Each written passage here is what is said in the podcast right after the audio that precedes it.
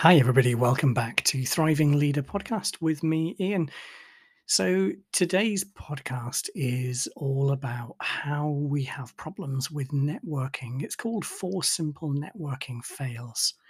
Now, I don't really take very well to the word fail. Recently, someone introduced me to another way of looking at the word instead of seeing fail as first attempt in learning. And that works better for me we all make mistakes. What matters is what we do with the experience.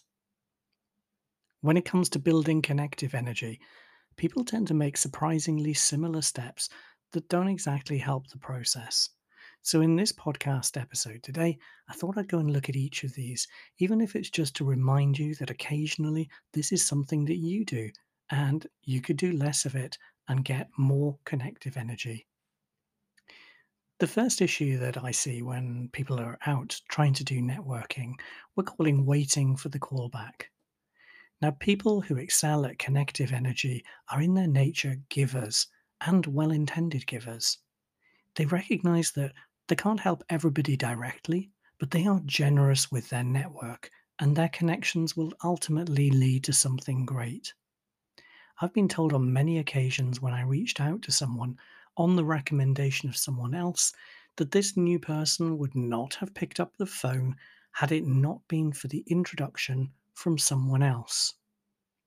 It would therefore be incredibly disrespectful for me when invited to call someone or speak to someone to then not do it. My introducer has made the offer of utilizing their own social capital and reputation on that introduction and they may even have phoned someone in advance to smooth the pathway. And yet, many people just don't do the follow through. Some of us overfish in an expectation that in order to land the big catch, we've got to ask everyone for everything, and then we look at all the offers on the table and choose which ones we're going to prioritize.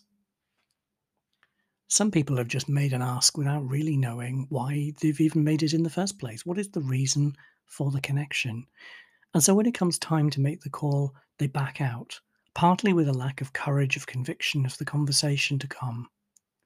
Whatever the reason, it's a strategy for burning relationship bridges. If I extend or lend you my social capital to make an introduction for you and you don't follow through, what might my reaction be next time? What will your response be when I say, by the way, how did you get on with that conversation with Fred? And by the way, I know all along you never made the call because Fred told me so. Remembering that connective energy and power comes from people knowing your ideas and interests, even if they don't know how to help you right here, right now, you have a responsibility and really nothing to lose by making the call. It has to be made, or just don't make the ask. The second issue that I see with networking is where we doubt or don't trust the introducer. Now, there are going to be times when someone offers an introduction and a bell is going off inside your head somewhere. Is this person really trying to help me, or are they really trying to just get rid of me at this point in time, fob me off onto someone else? And this plays in your mind and it makes you doubt whether you should really make the follow up. Now, in reality, this lack of confidence is misplaced. Generally, good connectors, which is what you're on the lookout for, are really assessing you for the seriousness of whether they should lend you their social capital on an introduction, not the other way round. And in any event, what is there really to lose? You're being offered an introduction to someone you don't know. You don't know them yet, which is allowing you access potentially to a new tribe that you're not yet part of. Somewhere where you can explain your ideas, your values, your dreams, where you can gather new perspectives and new information. And you never know where this will lead. And sometimes it doesn't lead to an introduction right there, right then. Sometimes it's somewhere down the line when that person will be talking to somebody else and think, who did I just speak to who has that level of interest in this topic? You don't know. So just trust in the process and ease the doubts. The third fail I see in networking is where we start discounting the future value of a connection. Now, very common in terms of mistakes is assessing this value of the introduction before it's even been made. So they've asked me to call Bob at Acme Corp, but Acme Corp doesn't do the things I'm interested in, and I don't think they'll ever be interested in working in a partnership with me. So, on balance, I'm a bit busy right now, and it's not worth following up on this introduction. This is surprisingly common. We judge a book by its cover. Try this story. Bob is head of sales at Acme Corp.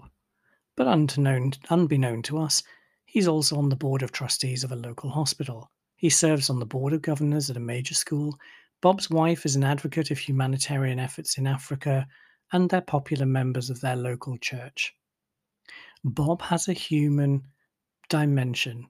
He has more dimensions than just being the head of sales at Acme Corp.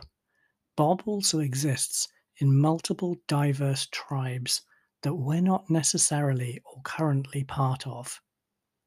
The truth is, we can never really judge or prejudge the value of future connections and relationships. When we try to do an assessment in this way, the only thing that will happen for sure is that we'll not make a connection at all. Weak connections are vital links for us in other tribes.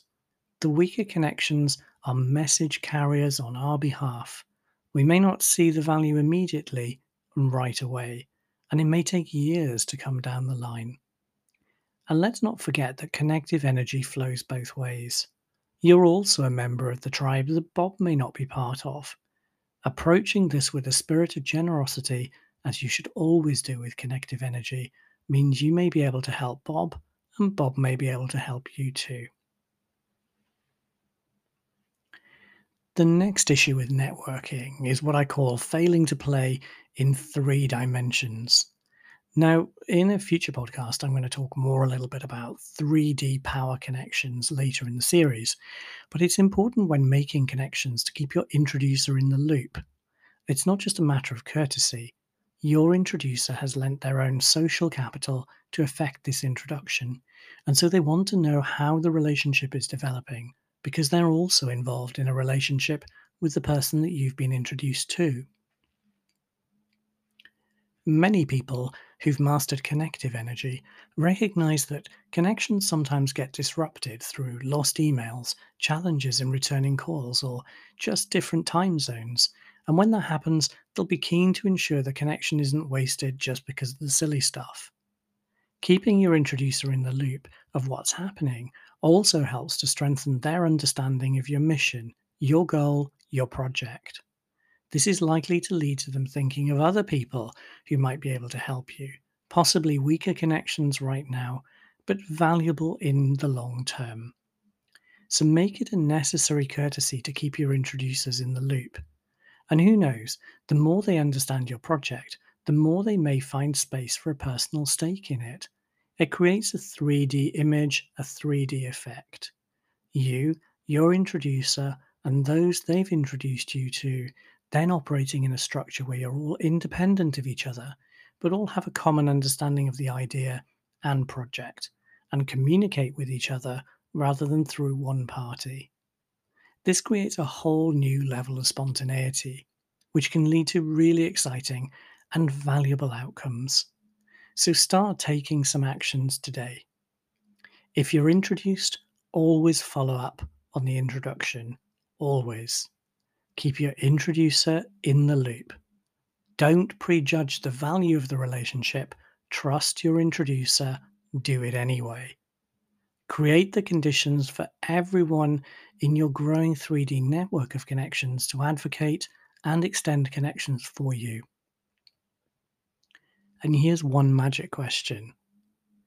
Now you've heard about the problem I'm trying to solve, who do you think I should be speaking to that I'm right I'm not right now?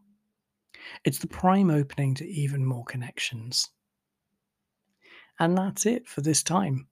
Let me know what you think in the comments. Do subscribe, review the podcast, all those sorts of fantastic things. If you like Thriving Leader, why not share this with someone you think would benefit. Because my coaching mission is to help quiet people and introverts succeed in a world that was built by and for extroverts with all of the ambition and less of the noise. And you can discover lots of written articles like this and podcasts to help you develop yourself for free and fire up your own quietly successful career at www.ianbrowne.com. That's it. See you next time.